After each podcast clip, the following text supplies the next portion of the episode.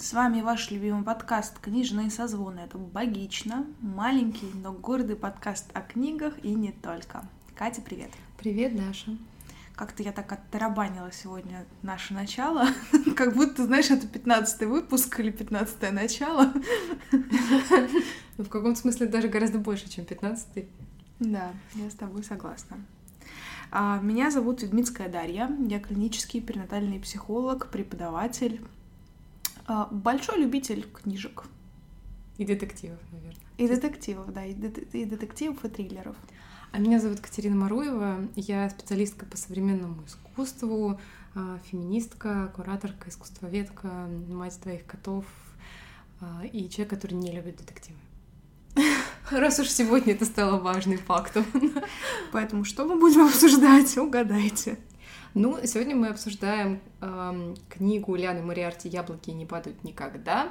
Э, и как-то ей э, разбиваем нашу линию э, мрачности. Русско... мрачных и русскоязычных авторов и э, расшир... расширяясь аж до Австралии.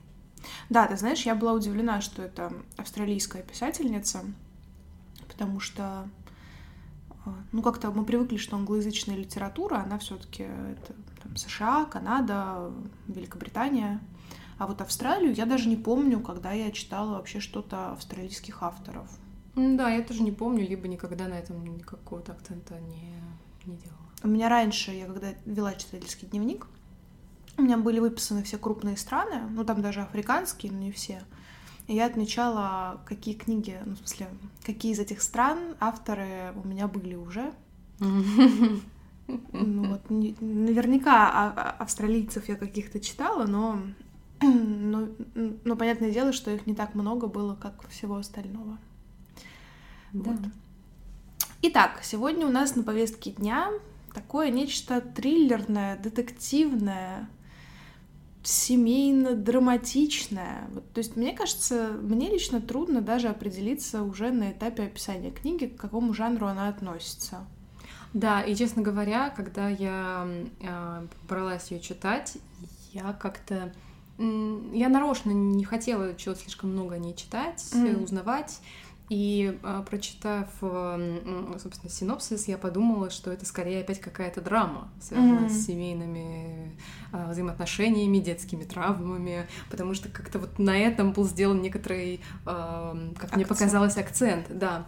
А в результате получилось такое очень затягивающее, такое щекотящее нервы, я бы сказала, чтение с самыми разными аспектами вот этих вот всех сложных взаимоотношений персонажей и вообще людей внутри семьи. И, кстати, даже не только. Да, мы когда с Катей выбирали книгу, Катя так написала в сообщении, мол, «А, психологические травмы — это наши берем там. И я как-то, ты знаешь, когда я только... Вообще, в принципе, я про эту книгу слышала достаточно давно. Ну, понятное дело, что это новинка.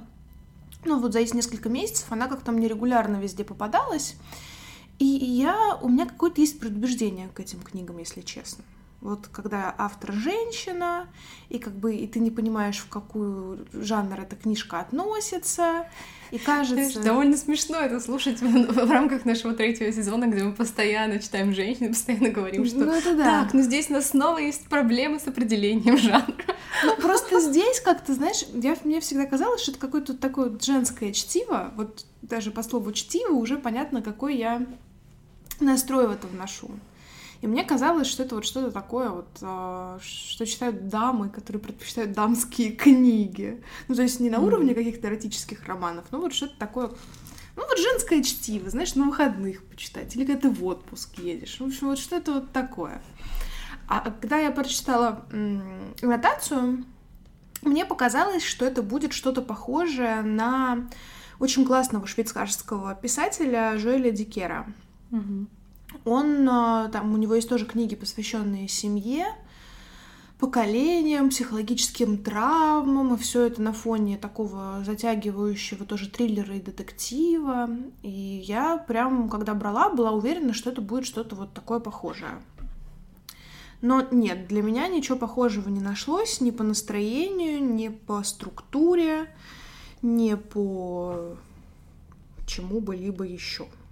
В общем, оказалось, что я эту книгу очень быстро перестроила в другой свой э, лист, другую систематизацию, да. И я думаю, для тех, кто не может также определиться, какого жанра эта книга, и не может понять, интересно она ему потенциально будет или нет, мне кажется, это что-то из серии фильма «Исчезнувшая». Или э, «Куда ты пропала, Бернадет» была такая книга. То есть что-то вот какая-то такая история женщины, которая там разворачивается в ходе повествования. Достаточно нетривиальная, с каким-то таким драматично-триллерским акцентом. Ну тут, наверное, самое время рассказать немножечко про сюжет. Я пока, я, мы пока не решили, сколько мы будем спойлерить, но мы обязательно вас предупредим, если вдруг это скоро случится. Да, да. А, в общем, э, мы в этой книге рассматриваем под разными углами семью Делейни. А, собственно, отец и мать э, раньше были владельцами теннисной школы, у них четверо детей, все из которых тоже занимались теннисом и а, когда-то в детстве мечтали о чемпионской карьере. И для своих детей, собственно, сами дети мечтали. А здесь мы наблюдаем, как эта э, семейная пара уже э, пожилая, ушедшая на пенсию, оставившая свои дела, у них выросшие взрослые дети, каждый со своими тараканами. Ну, а куда же без этого? И, в общем, узнаю в какой момент, что наша мама, мама Делейни пропала, mm-hmm. и все начинают срочно пытаться ее найти. Вот. А помимо этого нас все время отбрасывает на год, на, на год назад, угу. где мы рассматриваем такую странную историю с очень мистической, загадочной э, девушкой, которая одним вечером вдруг появилась на крыльце, собственно, Делейни, и надолго вошла в их жизнь, и там все, конечно, знатно потрясла.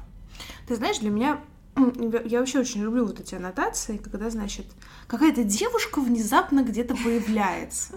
И ты думаешь, вау, спасибо за точность. Вот в жизни так и происходит. Берется девушка, и она каким-то магическим образом где-то оказывается. Ну, знаешь, вот тут так-то это и произошло.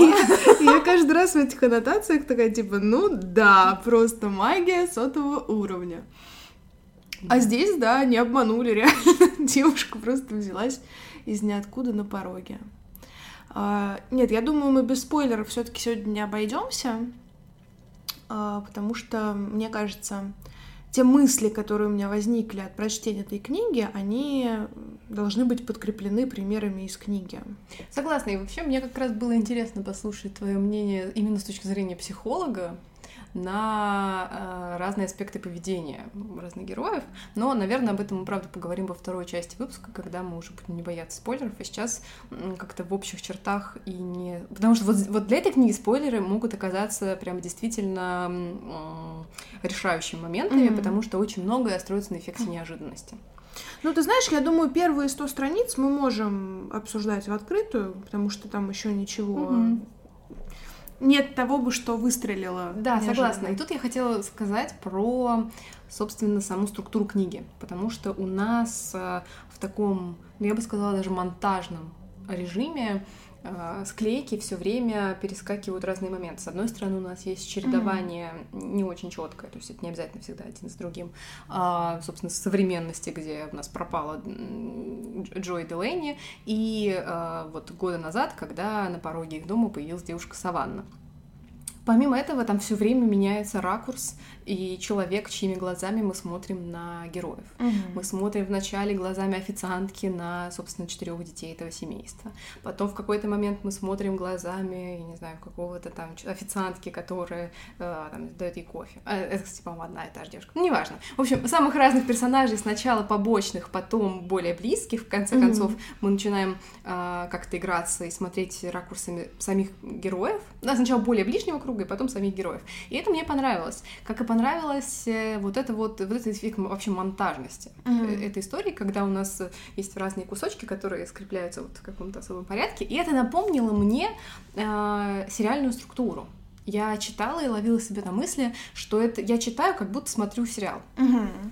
Причем а, это действительно очень похоже на большую маленькую ложь.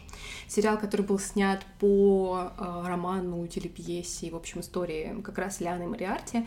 И а, вот от какой-то атмосферы большой маленькой лжи я довольно долго не могла э, избавиться, когда у нас начался вот закручивать, закручивать сюжет.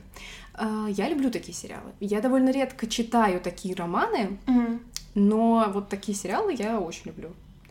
И поэтому мне в какой-то момент очень сильно это понравилось. Я прямо вот э, как-то визуализировала себе и думала, боже мой, это, это действительно вот создано так, как будто вот, вот должно еще еще шаг и должно стать mm-hmm. должно стать сериалом, причем классным, таким атмосферным, с замечательными актерами.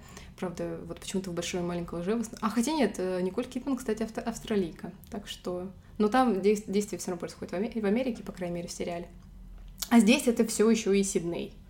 То есть есть какой-то налет э, и самой вот этой вот далекой и малоизвестной mm-hmm. нам страны с ее какими-то особенностями, немножко провинциальными по отношению что к Америке, что к Великобритании. Э, мне очень понравились такие маленькие э, моменты, маленькие аспекты, когда Джой Дуэйни очень нравится следить за королевской семьей. Что она освоила там все соцсети, подкасты. И вот ей нравится там слушать подкасты про то, про все. Ей нравится следить там, что там у королевской семьи, переживать там, когда принц Чарльз схватил ковид. Ну вот, в общем, ну это как-то очень забавно и так как-то по-житейски, что ли. Вот. Ты знаешь, я с тобой согласна в отношении структуры. Мне тоже очень нравится, когда повествование перемежается э, из прошлого в настоящее, когда мы видим все глазами разных персонажей. И я даже согласна с тобой, что это читается очень кинематографично. Я прям действительно... Ну, я, в принципе, всегда визуализирую, когда я читаю. Mm-hmm. Но здесь даже сам язык повествования, и мне, кстати, кажется, что перевод очень удачный, вот по ощущениям, не было каких-то моментов, где бы как-то спотыкалось восприятие. Ты действительно сразу воспринимаешь это все картинкой, очень mm-hmm. живо. Единственное, знаешь, это забавно, а, у меня это для всех книг а, так, когда я читаю, я как бы вижу картинку, но я не вижу лиц персонажей. Ну да. А, только если это какой-то, не знаю, Гарри Поттер, например, где ты уже точно знаешь, как выглядят персонажи, тогда я их всех представляю с лицом. А здесь как бы ты вроде всех видишь, но лицо у тебя такое немножко мыльное. А, но ты знаешь, мне кажется, у таких книг есть один минус. А, если ты прочитал их достаточное количество раз, ну вот каких-то разных книг, но вот такого mm-hmm. одного поджанра, ты начинаешь понимать, где что выстрелит.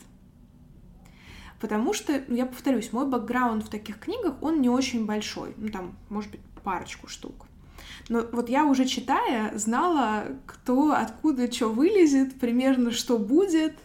То есть каких-то прям супер неожиданных моментов для меня здесь не было. А я удивлялась. Я, я такой как бы наивный, искренний человек. Я каждый раз удивлялась. Ну вот я говорю, мне кажется, бэкграунд читательский, он в этом смысле э, заставляет тебя ожидать чего-то такого. Тем более, когда ты уже на первых страницах понимаешь, какой это жанр. То есть у нас же вообще э, Джой пропадает на самых первых страницах. Мы сразу понимаем, mm-hmm. что что-то происходит с ней. И ты уже сразу входишь в этот детектив. Но ты в детектив можешь входить по-разному, да? А, ты там, как это, например, в Шерлоке Холмсе происходит, где тебе сразу описывают обстоятельства там, или mm-hmm. что-то подобное. А здесь тебя засасывают в пучину обсуждений семейного контекста.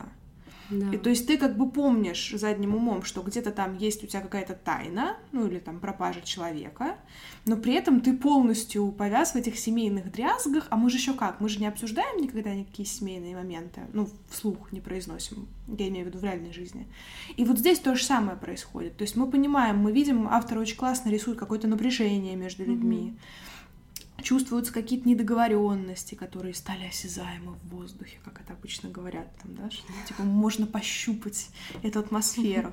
А, и постепенно мы это все начинаем а, в романе прояснять, просматривать. Действительно, очень много такого семейного контекста в этом всем.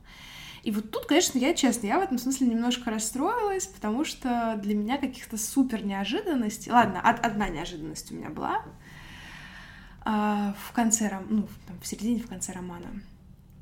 Но всего одна. Ну, слушай, а меня, наверное, даже подкупало, что в какие-то моменты это становится прям реально триллером. Mm-hmm. И, ну, и это было довольно сложно описать, почему. Это вот было, что вроде ничего страшного не происходит, mm-hmm. но тебе прямо вот ты как бы сжимаешься немножко весь. И это интересно, интересный момент, который я подметила. Еще, кстати, да, ты правильно сказала, что на самом деле пропажа этой нашей мамы, мамы Делейни, она Э, как-то совершенно не ощущалась, потому что мы все время болтыхались в их воспоминаниях, в mm-hmm. их разговорах, и она все время была как будто здесь, как будто вот, вот живая. И, наверное, а, большинство, большую часть истории мы вообще видели ее глазами. Да. Да, хотя это поначалу могло быть даже не, не очевидно. Мне она тоже, ты знаешь, мне вообще она очень понравилась. Наверное, это самый классный персонаж из всей книги. И книга в целом про нее, как мне кажется, про ее mm-hmm. жизненную историю, про ее выборы, которые определяли во многом ее жизнь. И вот эта старость очень классная, которая все-таки для, для русского читателя, для русского человека, она какая-то не очень реалистичная, что ли. И сейчас я поясню, что я имею в виду. Мне кажется, что у нас люди, когда выходят на пенсию в сильно таком взрослом возрасте, то есть главной героине ну там за 60 уже. Да, ему по 70.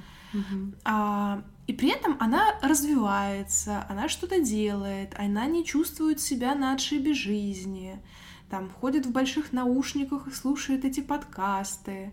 Она пытается как-то активно взаимодействовать со своими детьми. Другой момент, что дети с ней активно не взаимодействуют, но это уже другой вопрос. Она там радуется, что ей подарили велосипед, там, пытается ездить на этом велосипеде. И вот такая старость, она очень крутая. Но у нас в России очень мало 70-летних людей, которые знают слово подкаст. Ну да, но с другой стороны, мы тут же видим и ее мужа Стена, который хочет сидеть перед телевизором, брюзжать, ворчать, не хочет никуда да. ездить и не хочет пользоваться мобильным телефоном. Это что, да. Потому что он так не привык. Хотя это странно, конечно, ну, ну ладно. О, да, поэтому такие моменты тоже есть. И э, там довольно яркие и очень разнообразные, собственно, их дети. А вот в это я немножко не поверила, если честно. Что слишком разные? Слишком такие вот выписанные, чтобы были как да, да, да, да. Как разные будто, пазлы. Как будто, знаешь, надо было показать, насколько разные дети в одной семье, в одних условиях могут получиться. И чтобы как-то повествование было более ярким, что ли. Эм, возможно, но опять же, если бы мы представили, что мы смотрели сериал, вот да. там в любом там вот именно так бы и было. Все были бы супер яркие, со своими заморочками, со своими ошибками, со своими проблемами, своими особенностями, чтобы мы сразу их различали. Давай и вот... поделимся. Я хочу Давай. поделиться персонажами, потому что мне кажется, мы так как-то про старческую нашу парочку Делейни рассказали, а про молодежь э, только упомянули. Как мы уже сказали, их четверо детей, соответственно, если родителям уже под 70, как мы понимаем, то дети там уже тоже достаточно взрослые. Старшей дочери Эми около 40, и мы понимаем, что у нее есть какие-то проблемы с ментальным здоровьем. Нам не называют, что это конкретно, но я бы сказала, я бы предположила, что это, скорее всего, тревожное расстройство, ну вот что-то такое. Потому что она с детства испытывала ряд сложностей э, с тем, чтобы как-то интегрировать себя в жизнь, она не чувствовала себя уверенной на теннисной площадке, и в целом она до сих пор такая плывущая по волнам женщина с ярко-голубыми волосами. Mm-hmm. То есть у нее нет ни дома, ни постоянной работы, она как-то вот, в общем, по волнам жизни куда-то там течет. Э, и как-то все к этому, все с этим смирились. Мне кажется, к ней очень снисходительно относятся. В семье, да. Да, есть такое какое-то... Пренебрежение немножко. Mm-hmm. Потом идет э, старший сын Логан. Вот э, мне, наверное, Логан понравился тем, что он, знаешь, такой, э, ну, я бы про него сказала, чудак-человек. Потому что он вроде умный парень, э, он преподаватель университета, но при этом он какой-то абсолютно, ну как его всю книгу нам называют, пассивным. Типа он ничего не хочет. Вот ему там преподает он в университете и норм ходят в каких-то заляпанных э, одеждах, там. Mm-hmm. И мне, знаешь, мне просто сразу, когда вот нас только знакомят с персонажами, мне показалось, что он такой, знаешь, типа из серии 40-летний холостяк, который хлестает пиво у телевизора, и поэтому у него пятна на футболке от чипсов, пива mm-hmm. и от чего-нибудь такого. Ведь на самом деле он не такой. Просто просто парень пассивный. Как его А мне все как раз Да, он сначала он мне тоже таким казался, но потом это вообще стал моим любимым персонажем. Потому что он, ну, прям вызывает уважение. Он такой э, спокойный, молчаливый, но что-то делающий. Да, да, и он- рефлексирует над происходящим, да, у него есть собственная линия э, семейных отношений каких-то своих собственных. И мы видим, как этот персонаж развивается в ходе этой истории. Да, я бы даже сказала, не развивается, а скорее раскрывается. Да, Мы сначала да. видим его такую об- обо- облоч- обло- об- обложку, оболочку, Мгм. а потом мы понимаем, что за ней э, есть более глубокая личность. Мгм. Потом следует э, младший сын, Трой, третий ребенок. Это такая звезда детей.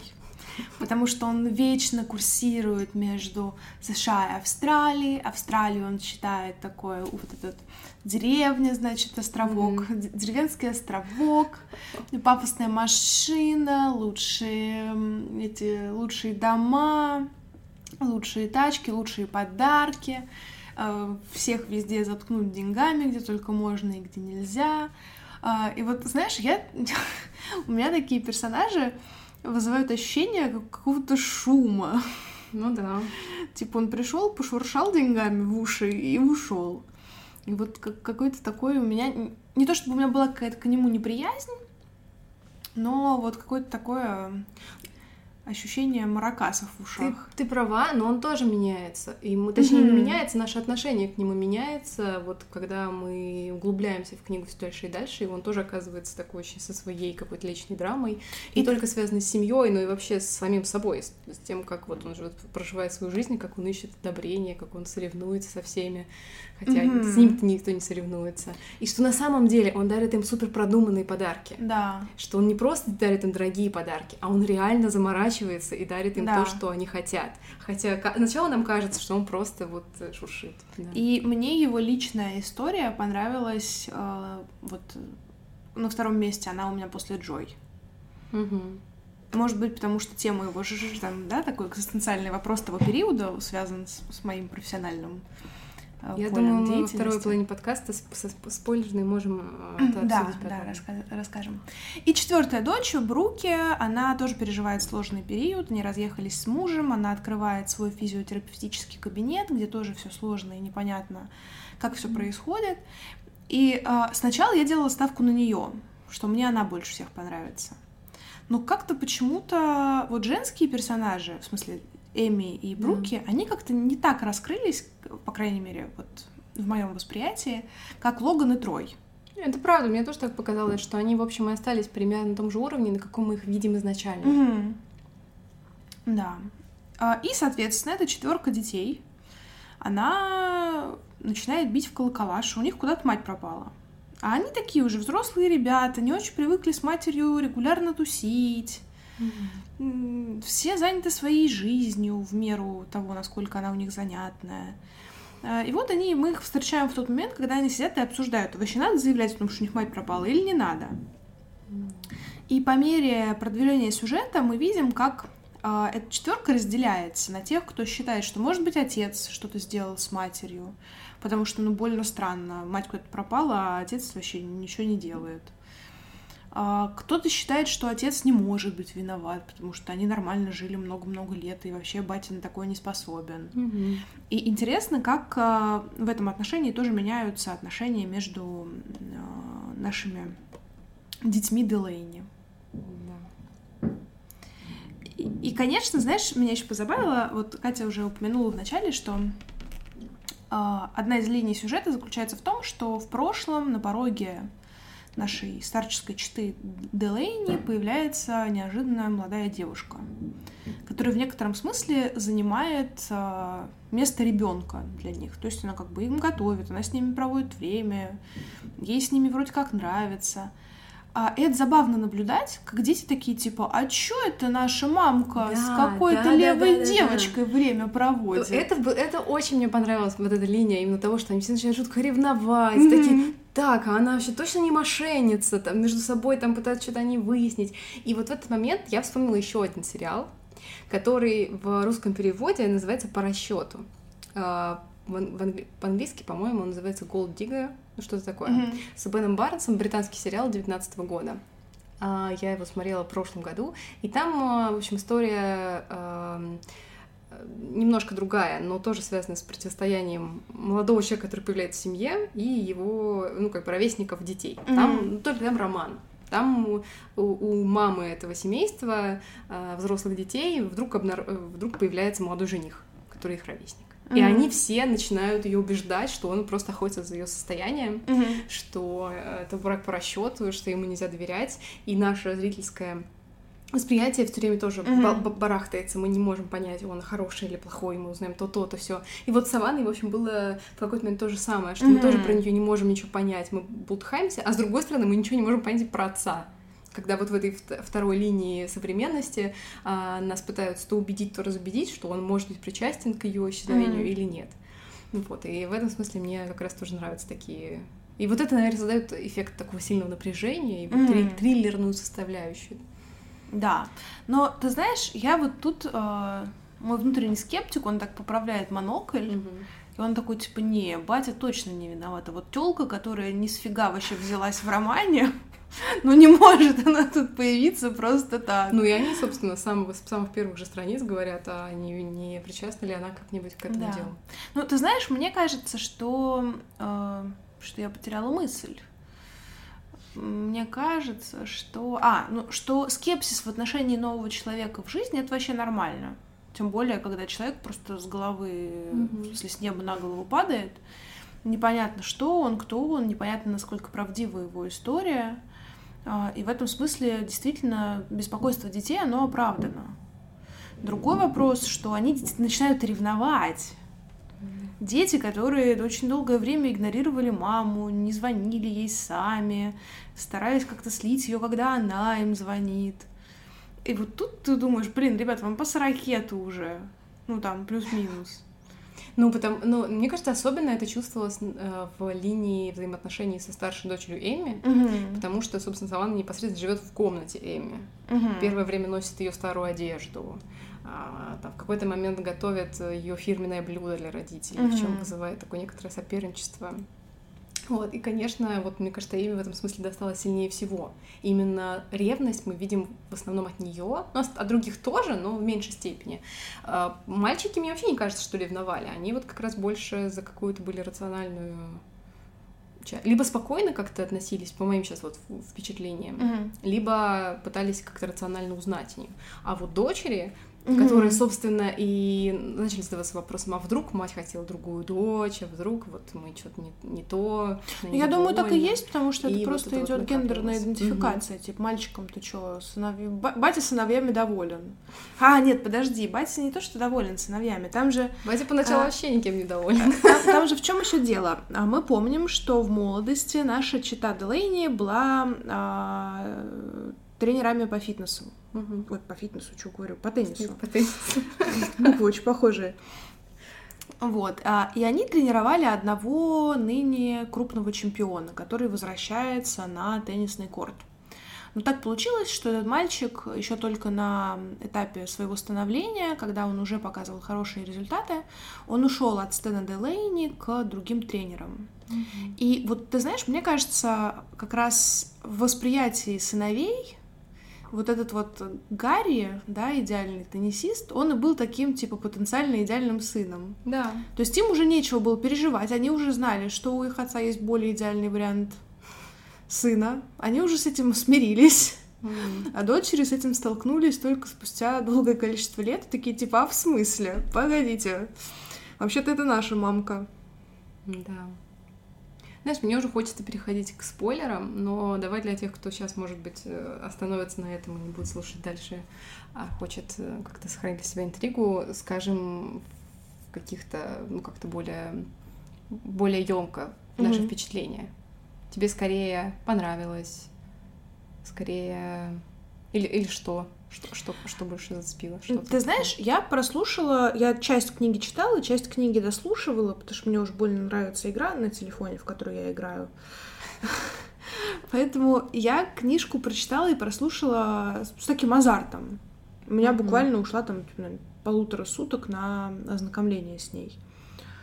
А, и я не могу сказать, что мне это было скучно. Да, то есть для меня какие-то повороты сюжетные были ожидаемые, но повествование очень быстро текло.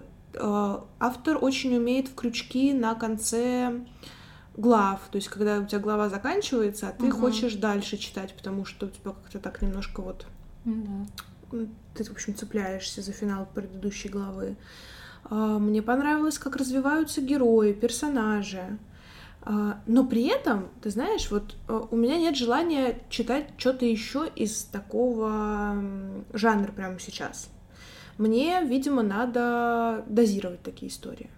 Для меня это идеальный вариант чего-то такого отпускного, когда вот сейчас будет лето, ну, собственно, когда этот подкаст выходит, уже точно лето, да и сегодня тоже уже лето. Я еще не смирилась со сменой сезонов. В общем, такой идеальный летний роман. Вот когда ты выезжаешь куда-то на природу или куда-то в отпуск, можешь посидеть под солнышком, покайфовать, представлять, что ты тоже где-то в Австралии. да, а, я с тобой согласна. Мне кажется, что вот для такого чтения это прям очень классный вариант.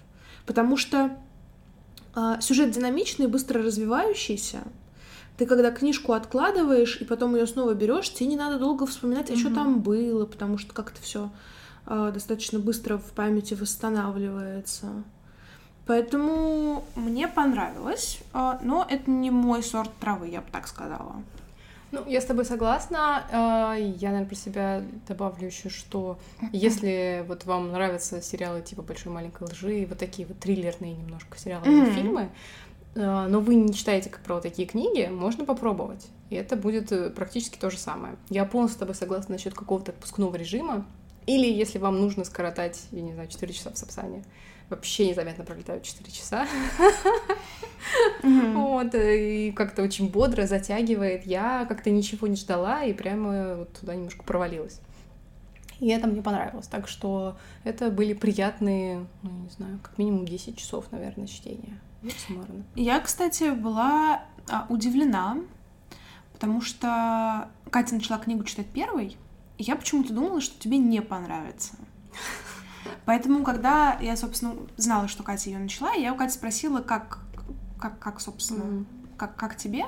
И Катя сказала, что ей понравилось. Я такая, типа, о, внезапно. И на этой ноте я начала книжку читать, потому что я такая думаю, блин, ну если Кате понравилось, то, наверное, то, то все очень не так страшно. А, это классная такая передышка от той э, довольно мрачной и тяжелой литературы, которую мы читали до этого и mm-hmm. планируем читать дальше. Я довольно часто об этом думала, особенно когда в какой-то момент я начинаю думать, как называется книжка, которую я читаю, и я такая плоды, плоды, отравленные плоды, понимаю, что нет, мы только-только читали сезон отравленных плодов, а теперь это яблоки не падают никогда. Ну, то есть реально они в какой-то в какой-то свой диалог, две этих, два этих названия, а. они вошли. Вот, но здесь все как-то гораздо менее мрачно. Несмотря на то, что это триллер местами. Тут вообще, мне кажется, не мрачно. Вот это, да, не то есть, если вам не нравятся супер затянутые детективы с кровавыми подробностями, триллеры с огромным количеством убийц, с мрачными полицейскими, Насилие, с насилием, да, а, то вот эту книжку можно брать смело, потому что она ну, такая достаточно легкая в этом смысле. Здесь все скорее крутится вокруг семейных секретов некоторых. Ну, или не то, что секретов, а некоторых каких-то Обид. особенностей семьи, да, которые не разглашаются. Я бы сказала, это обида, которая да. копится на протяжении жизни.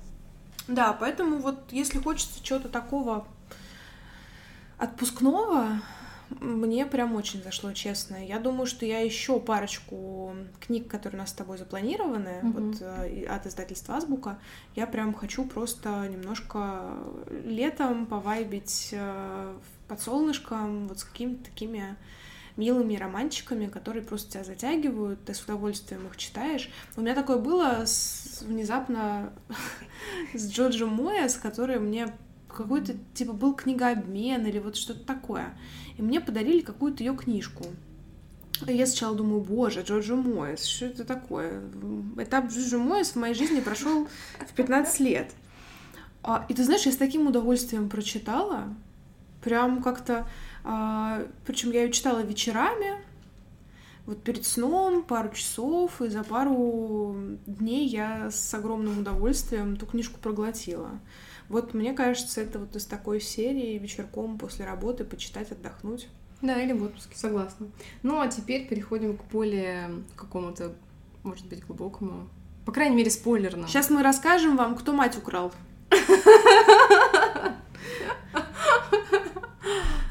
А, да. Слушай, знаешь, для начала мне бы хотелось у тебя э, спросить про, э, собственно, некоторые особенности. Э, я даже не, я сейчас пытаюсь как-то подобрать правильно слова, потому что я даже не знаю, как это прямо сказать. Я бы сказала так, о реакции всех этих людей на стрессовые ситуации. У них у всех, ну, у всех, в общем, довольно разные странные реакции. Наверное, самая яркая из них э, у отца. Но э, чтобы было немножко понятно, о чем мы говорим, если вдруг кто-то решил послушать нашу спойлерную часть, несмотря на то, что он не читал книгу, а, мне вообще кажется, что изначально книга немножко манипулирует, по крайней мере, со мной так точно было, нашими догадками. Потому что я все, когда начала читать, я все еще помнила, что здесь идет э, речь о каких-то травмах. Mm-hmm. Значит, поначалу я думала, что мы как-то должны разобраться, как теннис всем им навредил, и как там mm-hmm. всех заставляли заниматься теннисом. А, чего, в общем, не было. И в какой-то момент, когда в одной из самых-самых первых, прям сцен на первых страницах, что-то кто-то говорит про теннис, а, а мать на него рявкает, что типа, да нет, ты любишь теннис, ну что-то в таком духе. Mm-hmm. Я подумала, так, наверное, здесь будет главный арбузер, это мама. А потом в какой-то момент, и мы понимаем, что э, ну, вот таком грубом, условном арбузером здесь является папа, который никого не бьет, а просто встает и уходит. На пару дней. Просто уходит. И э, ты сначала думаешь, какое-то странное наказание. А потом я вспомнила момент из книги Рив Поляринова, угу. где, собственно, был похожий момент. Э, в общем, в книге, вот, собственно, «Яблоки не падают никогда» описывается, что а, одним из, ну, такой прям страшный и довольно травмирующий для всех ситуаций было, когда в момент какой-то очередной ссоры, какого-то семейного скандала, они ехали в машине, и отец, который вел машину, просто остановился на шоссе, встал, вышел и ушел. И они все сидели потерянные, поняли, что он не вернется, и дальше сами поехали. Я вспомнила похожий момент mm-hmm. э, в книге вот Поляринова, где главный манипулятор э, он тоже примерно, только он высадил из машины да, это разные девушку, вещи. и тем самым там и, и унизил, и напугал, и вообще все на свете, а этот просто как бы и ушел. И он всегда так делал, когда начинались какие-то замесы, он просто вставал и уходил. Вот, чем, э, ну, конечно, как-то приводил всех немножко в такое подве- под- подвешенное состояние, mm-hmm. потому что никто не знал, он вернется или нет, что делать, и что надо все время быть в ожидании, когда случится в следующий раз, и других таких трудных, напряженных моментов. Ты знаешь, а, там же вообще все в конце становится понятно, откуда такая реакция человека mm-hmm. взялась. Дело в том, что отец этого Стена или дед, отец, общем, отец. отец, да, наверное, ударил мать, и из-за этого их брак распался. Мать выгнала, по сути, угу. отца из дома. И несмотря на ну, некоторые такие запреты со стороны матери на общение с отцом, все равно Стэн продолжал это делать. Они как-то по душам беседовали. Этот отец не был каким-то маньяком, насильником, жутким абьюзером, по крайней мере, нам об этом не говорят. Mm-hmm. Просто был один эпизод физического насилия. Мы даже не знаем, в, каком, в какой степени это было пощечина или, или что-то еще. Мы просто как бы, знаем о таком факте, что это было. И при этом Стэн продолжает нормальное а, общение с отцом. И отец говорит ему о том, что а, если ты не можешь сдержаться в какой-то эмоциональный момент, лучше уйди, чтобы не совершить вот такой ошибки. И ты вдруг понимаешь, откуда все ноги растут и почему Стэн регулярно взял и сваливал. Понятное дело, что это жутко стрессует всю семью. Потому что, блин, у тебя ты, ты не понимаешь, что ты сделал, и вместо нормальной обратной связи у тебя человек просто уходит. Естественно, ты себя начинаешь чувствовать виноватым, ты себя чувствуешь потерянным в этой ситуации. А, но, наверное, это лучшее, что тогда мог сделать Стэн. Потому что в те далекие времена о таких вещах, как типа метакоммуникации, здоровые отношения mm. внутри семьи, разговоры словами через рот. Это было что-то какое-то странненькое. Ну да, что-то не принято. Немножко, может быть, даже сектантское в каком-то смысле. А, вот. И, и, собственно, в этом смысле и Стэн, и Джой, они заложники того времени, в котором они жили. Потому что В ходе повествования мы узнаем, собственно, почему Стэн так поступает, потому что он боится Джой обидеть, и в какие-то ситуации он просто сваливает, вместо того, чтобы искать конструктивные пути решения проблемы. А Джой всю жизнь страдает от того, что, блин, патриархат. На ней дом, семья, бизнес, при этом главой бизнеса является муж, потому что он все-таки муж, а не кто бы то ни было еще. Джой ненавидеть готовить, но все равно готовит, потому что у нее нет другого выбора, потому что ну, не было тогда другого выбора, по сути. У тебя были женские задачи, с которыми ты должна была справляться. И когда Джой э, уже пенсионерка, и в ее жизни появляется Саванна, которая получает удовольствие от готовки, я прекрасно понимаю Джой, которая была готова оставить Саванну у себя дома. Да. Потому что, наконец, кто-то о ней подумал, кто-то о ней позаботился. Неважно, какие мотивы за этим лежат, но фактически о ней заботятся. И Джой ам, вот как раз та женщина, которой в течение всей этой книги нужны были забота и внимание. Потому что все время она это давала окружающим, и никто не мог позаботиться о ней. А не могли о ней позаботиться, мне кажется, в том числе и потому, что она этого не озвучивала. Она не говорила о том, что ей нужна помощь или что ей чего-то такого хочется. Дебильная атмосфера прошлого века. Да. Вот как не надо, посмотрите. Поэтому мне кажется, что реакция отца на исчезновение матери здесь закономерна. Потому что все-таки отец, ну, Стэн в смысле, он с Джой прожил хренову тучу лет. Он прекрасно понимает, какая это женщина.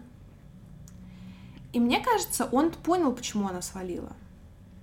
Ну, то есть он, может быть, не понимал прям до конца. И понятное дело, что он не знал, куда она ушла. Но мне кажется, что он предполагал, что такая возможность есть, что женщина устала и решила отомстить за все его уходы. Ну, отомстить это я тут как бы в Ну да, кавычках да. говорю. Но тем не менее, потому что он в это время спокойно занимался домашними делами, тем, чего жена от него ждала хренову тучу лет, выкинул, выкинул ковер, который она ненавидела, почистил машину, которая воняла. Да. что, знаешь, тоже не очень вообще хорошо, потому что нам в книге говорят, если тебе что-то не нравится, свали на пару недель, глядишь, мужик поймет свои ошибки и начнет их исправлять. Ну вот в их, в их случае это сработало, хотя, конечно, тоже. Потому что они как э, две полярности, которые притягиваются, они друг друга понимают. Они привыкли коммуницировать вот таким не очень здоровым образом. Поэтому, да, они вот и, и делают такие вещи. Но мне кажется, что они вообще очень классная семейная пара, а, с учетом того времени, в котором они жили. Потому что они друг друга любили, они кайфовали от общества друг друга, они дополняли друг друга, они нашли ту деятельность, которой могут заниматься вместе. А, Как дети сами говорили, да, что, на наш взгляд, это была самая счастливая семейная пара, потому что вы не ссорились, вы постоянно друг к другу прикасались. То есть чувствовалось, что они реально друг друга любят.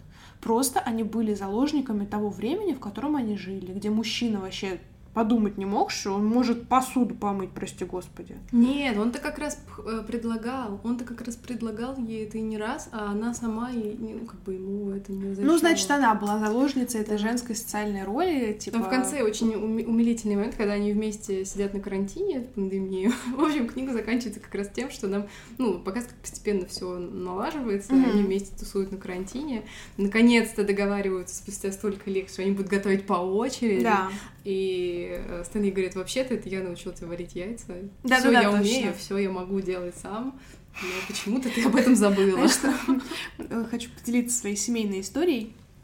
Моя бабушка с дедушкой — это как раз вот такие, знаешь, в некотором смысле Джо и Стэн. Мгм. Потому что моя бабушка — яркий представитель вот этой вот э, женской социальной роли того времени, когда она до работы просыпалась в 5 утра, варила суп, потом бежала на работу, с работы возвращалась, драила дом, готовила Мгм. еще что-то там для своих родителей, когда те уже были совсем старенькие. И мой дед — это реально тот человек, который... а, у, меня, у меня гениальный дед. Вот, а, положа руку на сердце, потому что а, у него вообще золотые руки, он очень умный, и все, что есть в нашем доме, это сделано в некотором смысле руками деда. То есть он сам там вставлял пластиковые окна, сам обшивал дом, сам ковал забор. Э, В общем, все, все, что только мог, делал. а, какие типа типичные мужские задачи mm-hmm. делал он. И вот какие-то штуки типа там готовки, не знаю, уборки для моего деда это какие-то такие очень странные вещи. Потому что он, когда приходит с огорода, он просто снимает штаны, оставляет там, где он их снял, и, и идет дальше. Про то, чтобы что-то сложить, прости господи, это типа чё? Складывать? It's not my problem, baby. вот. А, и а, это было несколько лет назад. Дед может там себе что-то погреть или что-то такое, а, но я никогда не видела, чтобы дед что-то готовил. Ну, салат он может себе порезать летом, ладно. А, эта ситуация происходила несколько лет назад. А, бабушка лежала в Москве в больнице, а дед оставался один а, в Туле. И вообще все очень страшно переживали за деда, что ему придется одному остаться на такое достаточно продолжительное время. Понятное дело, что бабушка там кучу всего ему наготовила. И, кстати, вот опять же, да, о схожести поколений. А, бабушка на тот момент чуть ли не полностью потеряла зрение. Ну, там что-то типа на 5% она видела. То есть, ну вот, совсем плохо. И она никому об этом не говорила. Она продолжала выполнять все домашние обязанности. Она занималась огородом, она занималась там торговлей, всем, в общем, всем, чем она обычно занималась. Mm-hmm. Ну, жаловалась, что она немножко хуже стала видеть. И когда уже постфактум врач нам рассказал, насколько немножко она стала хуже видеть, мы удивились очень сильно, потому что никто не подозревал об этом. Вот. А, и, в общем, бабушку, значит, забрали в больницу, чтобы сделать операцию как раз а, на глаза. А, и что-то как-то... Я не, не помню, как к этому делу пришло. В общем, дед сказал такую вещь. Типа, что я холодец не сварю? Дед, который... Ну, перловку он варит для рыбалки. Ну, я что, холодец не сварю? И вот у нас это теперь семейная шутка про холодец, что дед холодца наварит, Понятное дело, что дед никакой холодец не варил, и в душе он не чает, как холодец варится. Ну, если бы надо было разобрался. Мне кажется, он это имел в виду. Да вряд ли.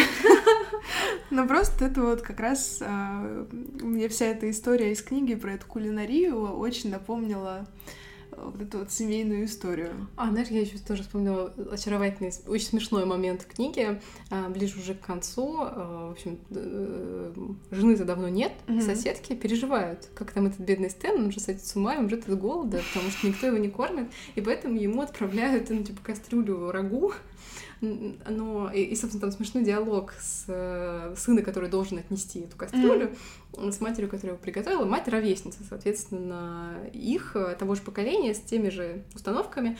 И она говорит, ну как же так? Вот э, если бы, вот если предположить, что значит, Джой просто уехала, я должна позаботиться о ее муже. Но на случай, если он все-таки виноват в ее исчезновении, я сделала невкусно.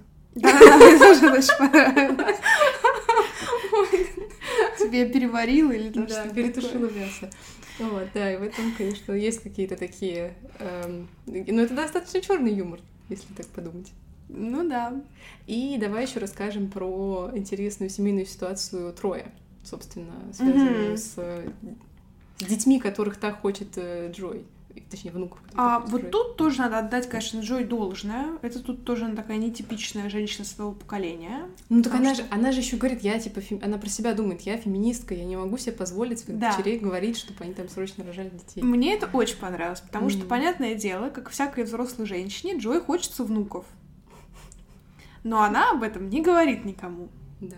При этом она страшно расстраивается, когда, а, собственно, подружка ее сына, ну, там, mm-hmm. гражданская жена, скажем так, она а, передает для Джой небольшой подарок, там небольшой сверточек. Mm-hmm. И Джой с нетерпением, она еще каждый раз приодевается, когда дети приезжают, потому что она надеется, что они на видео снимут, как объявляют ей mm-hmm. о том, что у нее, значит, будут внуки. И вот Джой на радостях берет этот маленький пакетик, ожидая, что там будет э, с ним КУЗИ или что-то подобное. Положительный тест, да. Да. А оказывается, что он просто магнитик э, с ее любимым цветком. Мол, вот это вот ее невестка, и она любит одинаковые цветы, и невестка дарит ей вот эти там периодически какие-то милые вещицы с этим цветком. И как Джой злится, потому что она ей пытается вроде показать, что ей подарок понравился, и одновременно с этим она злится, что это не тест, э, не УЗИ, ничего такое. При этом она не может показать, потому что она же как бы официально-то не ждет ни от кого внуков. Да, И мне, вот знаешь, мне прям это, вот, эта, вот эта линия очень понравилась, она прям очеловечила Джой в моих глазах, вот, Да. то есть придала ей такой, такого жизненного задора. Да, и как мы понимаем, Джой все-таки ждет внуков от кого-нибудь уже хотя бы, потому что вроде у одного была невеста, у другой вообще был муж уже чертову тучу лет, а детей все никак ни от кого она не дождется. А, и у нее, собственно, вот этот вот пафосный трой, который шу- шебуршит деньгами, он был женат. Он был женат, а, но когда они пытались зачать ребенка, у них были сложности с этим. А, Он изменяет своей жене и открыто ей об этом заявляет. И мы, конечно же, можем предположить избегающий тип привязанности у него в этом смысле. Кто не слушал нас, наш потрясающий выпуск про привязанность, пожалуйста, пройдите и послушайте его, и вы поймете, что значит эта самая избегающая привязанность. То есть он как бы вроде и хочет отношений, а одновременно с этим он такой типа вот тебе, дорогая, подарок на осеменение. На ЭКО они уже плодотворили яйцеклетки. Ну, на ЭКО, да, неважно. В общем, а, естественно, жена не стерпела этого, они развелись, и она счастливо умотала в Америку там к какому-то ковбою. А яйцеклетки оплодотворенные остались.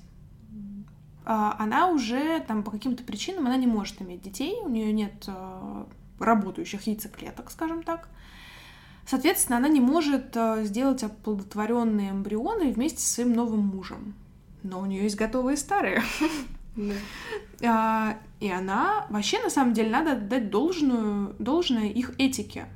Потому что русская бы баба во многом, она бы такая, тю, мои яйцеклетки, неважно, чьи там Ну, я сперматозоиды. не знаю, мне кажется, люди, что, которые так осознанно относятся к планированию беременности, они же заключают договор, в конце концов. Так что, не, я думаю, там все тоже довольно... Не знаю, мне кажется, многие бы, вот честно, я считаю, что многие бы женщины воспользовались, не задавая вопросов.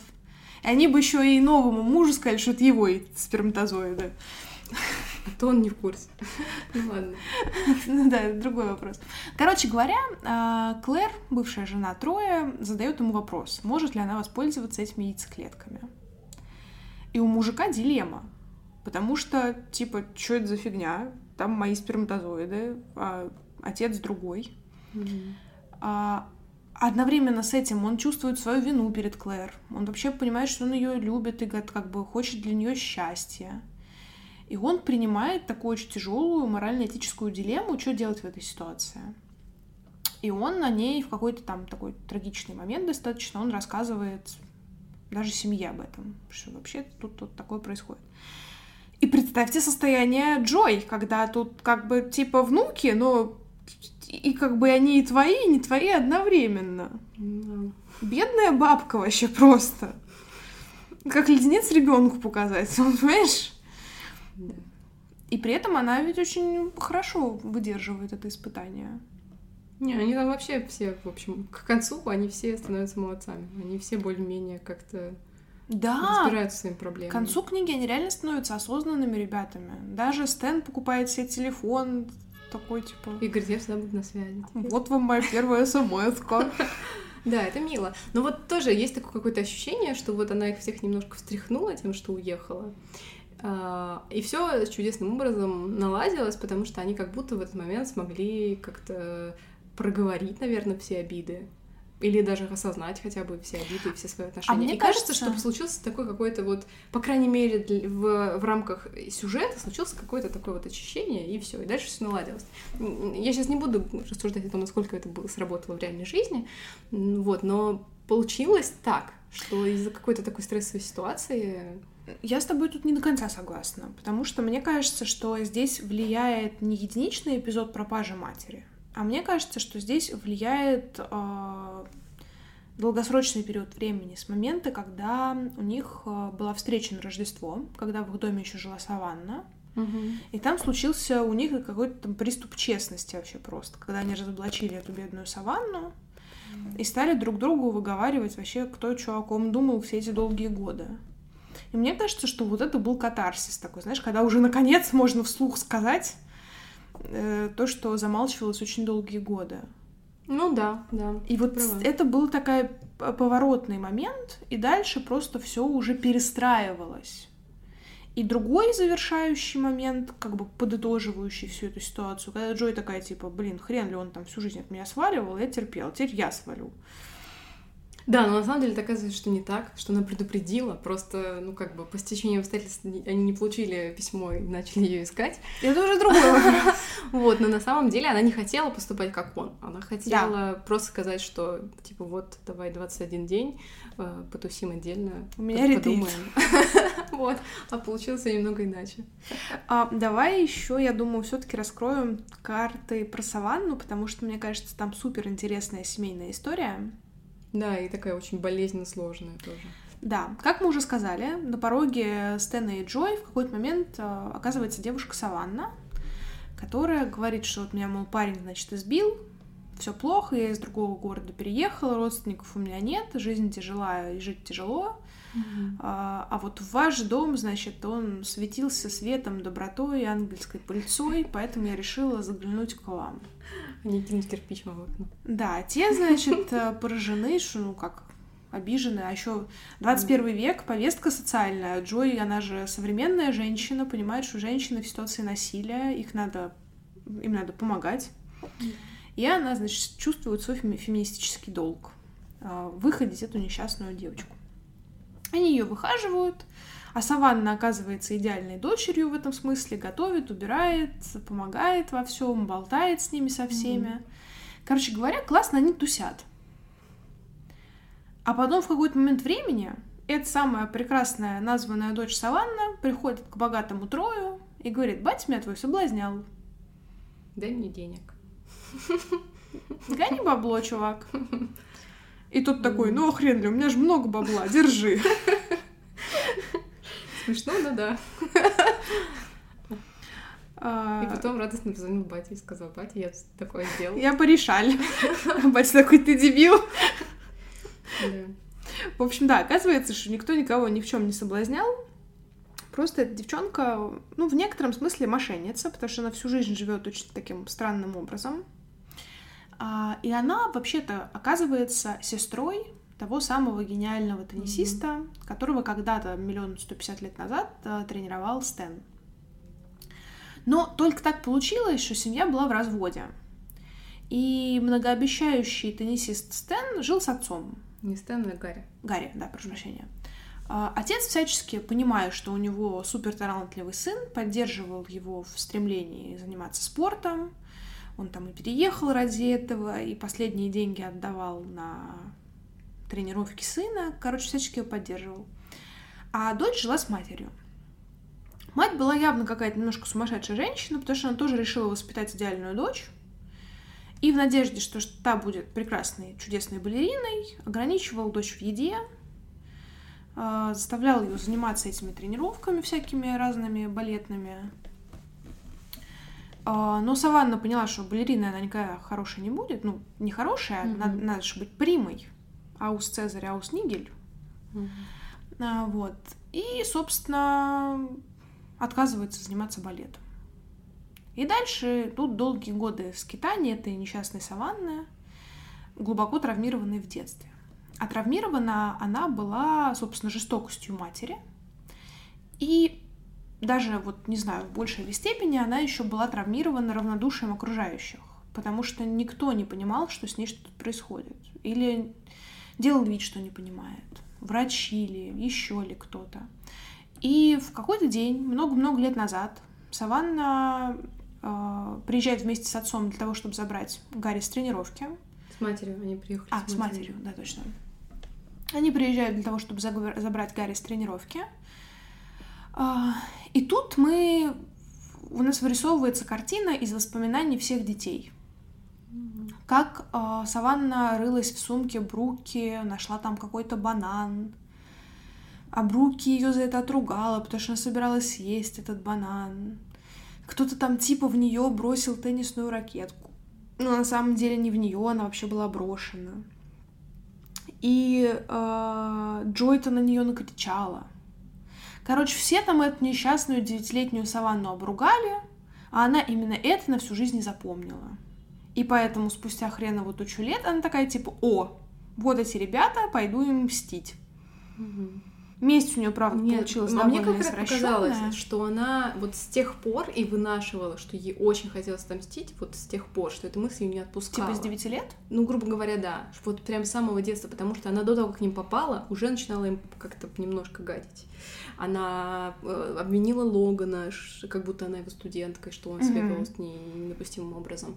Она там записывалась, не приходил на премию как бы руки. Что-то, конечно, такое кажется мелкое, но вообще-то, когда человека важно, чтобы его бизнес работал, mm-hmm. а на него ну, не могут прийти реальные люди, то вообще-то это тоже может как-то значительно повлиять. Ну, в общем, она как бы делала какие-то маленькие шажки э, еще раньше.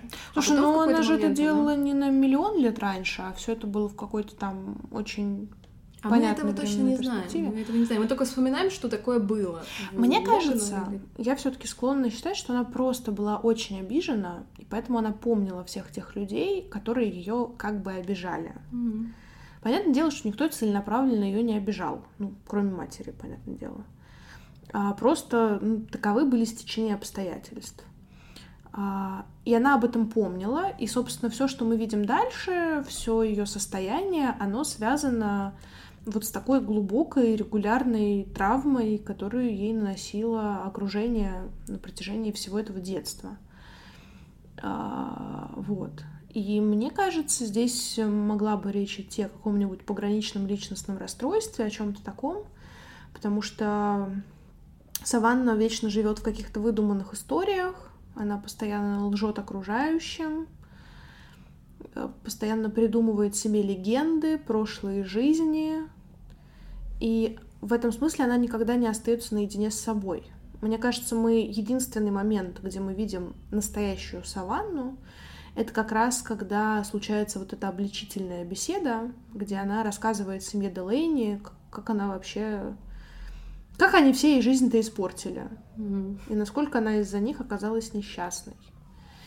И ну, как бы вот в некотором смысле Саванна никакого отношения к пропаже Джой не имеет отношения. Но она ее не украла, она не ждет от них выкупа, не убила она ее за то, что та ей сэндвич не приготовила. Э, ничего такого не было. Но мы этого до конца не понимаем и не знаем, mm-hmm. потому что а, прошлое и настоящее настолько идут плотно вместе друг с другом, что у нас там есть саванна, которую вечно что-то как-то третируют, от нее вечно жил какой-то подлянки, а вот в настоящем эта подлянка случилась. Mm-hmm. И, естественно, ты в голове а, это связываешь, эти моменты, и ждешь, что какой-то финт ушами будет именно от а, саванны. А она просто проявила позвонила внимание. Какое-то внимание она... Да.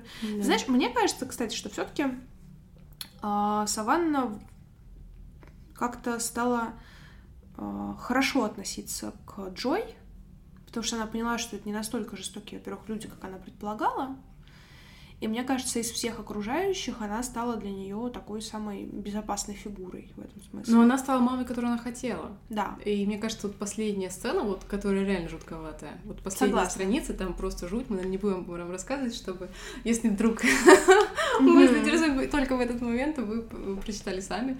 Но она даже и в конце рассказывает про свою мать, как бы намекая на, на самом деле, на Джой. И в этом такой есть какой-то... Катя такая, не будем ничего рассказывать. Нет, мы не рассказали самое, самое самый сок. Он самый сок, да, да. да. А, и вот, вот, кстати, примерно в этом был основной, вот тот самый момент, который я не могла предугадать, это что Саванна окажется сестрой э, Гарри, и почему она избрала именно семью Делейни. Вот тут я такая, типа, о, нормально они так тут загнули, прикольненько. Да, вот, кстати, единственный момент, который мне немножко не понравился, это вот эта вот излишняя идеальность стечения обстоятельств. Ну, блин, это а, очень ну, часто бывает, но это, это просто как бы особенность жанра. Да. Когда у тебя вот любая мелочь вот Мгм. куда-нибудь сойдет, у тебя нет хвоста, который просто брошен, как оно бывает в реальной жизни. У тебя нет слова, которое просто брошено. Оно все вот Мгм. это все бесконечные ружья, которые стреляют друг друга, и, и потом э, новая цепь начинает э, играть. И вот в этой такой перегруженной идеальности есть какой-то вот э, изъян, как в чем-то слишком совершенном. Ну, Но опять же, правильно. это, это, это некоторый жанровый Да. аспект. И, в общем, по-моему, сколько я помню, я дав- давно смотрела сериал «Большая маленькая ложь», но там э, срабатывало примерно то же самое, Мгм. что там тоже было очень много моментов, все из которых обязательно сходились, и в итоге у тебя был вау-эффект, и злодеи, и все что угодно. Ну, ты знаешь, я в таких книгах это как данность воспринимаю, потому что иначе бы просто книги не получилось без этих вот М, Да, да. идеальных стечений обстоятельств. Мне понравилось. Мне понравилась история Джой, потому что а, мы видим, как вот эта вот обида, невозможность высказаться, причем которую она сама себе создает, как она вообще искажает ее жизнь, искажает ее отношения с близкими. И как в конце оказывается все классно. Да, это прям какая-то надежда появляется. Ну вот я поэтому говорю, что такая книжка для каких-то летних чтений. Это не хочешь какого-то дебильного финала, где все сдохли. А вот хочется что-то такого порадоваться, на солнышке вот так вот потянуться, как кошка сейчас у нас тут на подоконнике. Вот, вот такие варианты, в такие моменты, такие книжки, мне кажется, прекрасно подходят. Да, согласна, очень, очень летнее чтение. Да, да. Я в ближайшее время ничего такое читать не хочу. Ну вот именно Мгм. такого поджанра, скажем так.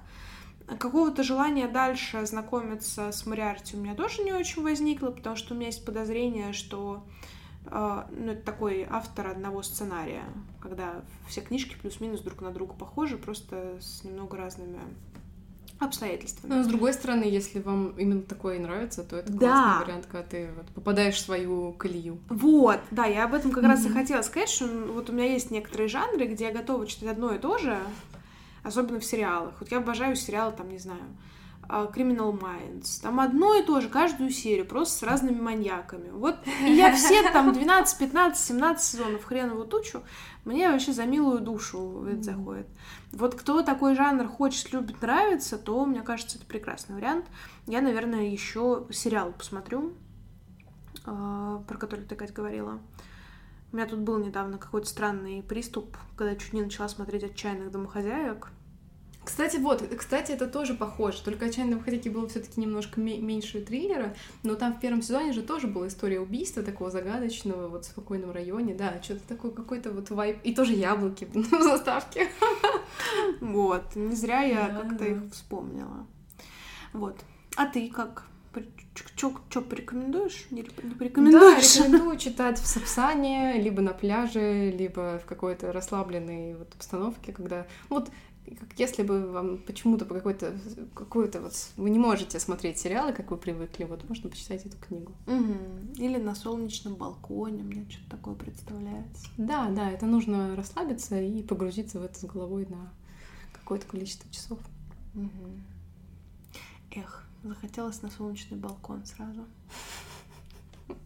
Ну, ну, слушай, мне кажется, мы, конечно, не так, мы поспойлерили, но не так сильно, как могли бы. Да, все равно, мне кажется, все равно должно быть интересно. и всё Там есть, самое- есть, да, моменты, о которых мы не рассказали. И читать все-таки книжку интереснее, чем слушать наш пересказ вольный. Потому что мы все-таки говорим больше про эмоции, которые у нас вызвала эта история, Да. А фактически все, все в книжке. Ну, смотри-ка, даже вот в развлекательной, если можно так сказать, про эту книгу, книге мы тоже вычленили, ну, кое-что важное. Например, что вот эти все устаревшие гендерные установки никому не делают хорошо. А копятся, копятся и взрываются в какой-то момент очень часто, когда люди недовольны тем, как они живут, и не могут об этом поговорить друг с другом. Я ничего против гендерных установок не имею, если они человеку подходят. Если ему в них хорошо жить, то это ваше право. Но вот мы видим историю, когда Джой такая, типа, нет. Еще расскажу одну историю, которая меня в этой книге поразила. Она там мельком выписана, что эм, Джой восхищалась женщиной, которая развелась с мужем из-за того, что тот ей утюг не купил. Она жаловалась, А, да, что, да, значит, да. э, э, муж скупердяй оказался, и он никак не может ей купить новый, эм, новый утюг. Хотя из, из старого там он уже весь ржавчиной да. льется. А, и вот я не помню, ударил он ее этим утюгом Да, он ударил. ее ударил этим новым утюг- утюгом, который он купил без, без спроса, и потом ее тело нашли, грубо говоря, в саду. Ну, ты прям быстро очень раскрыла историю. Ну, короче, все думали, что она уволилась, ой, уволилась, развелась, уволилась с роли жены а, и уехала к себе домой.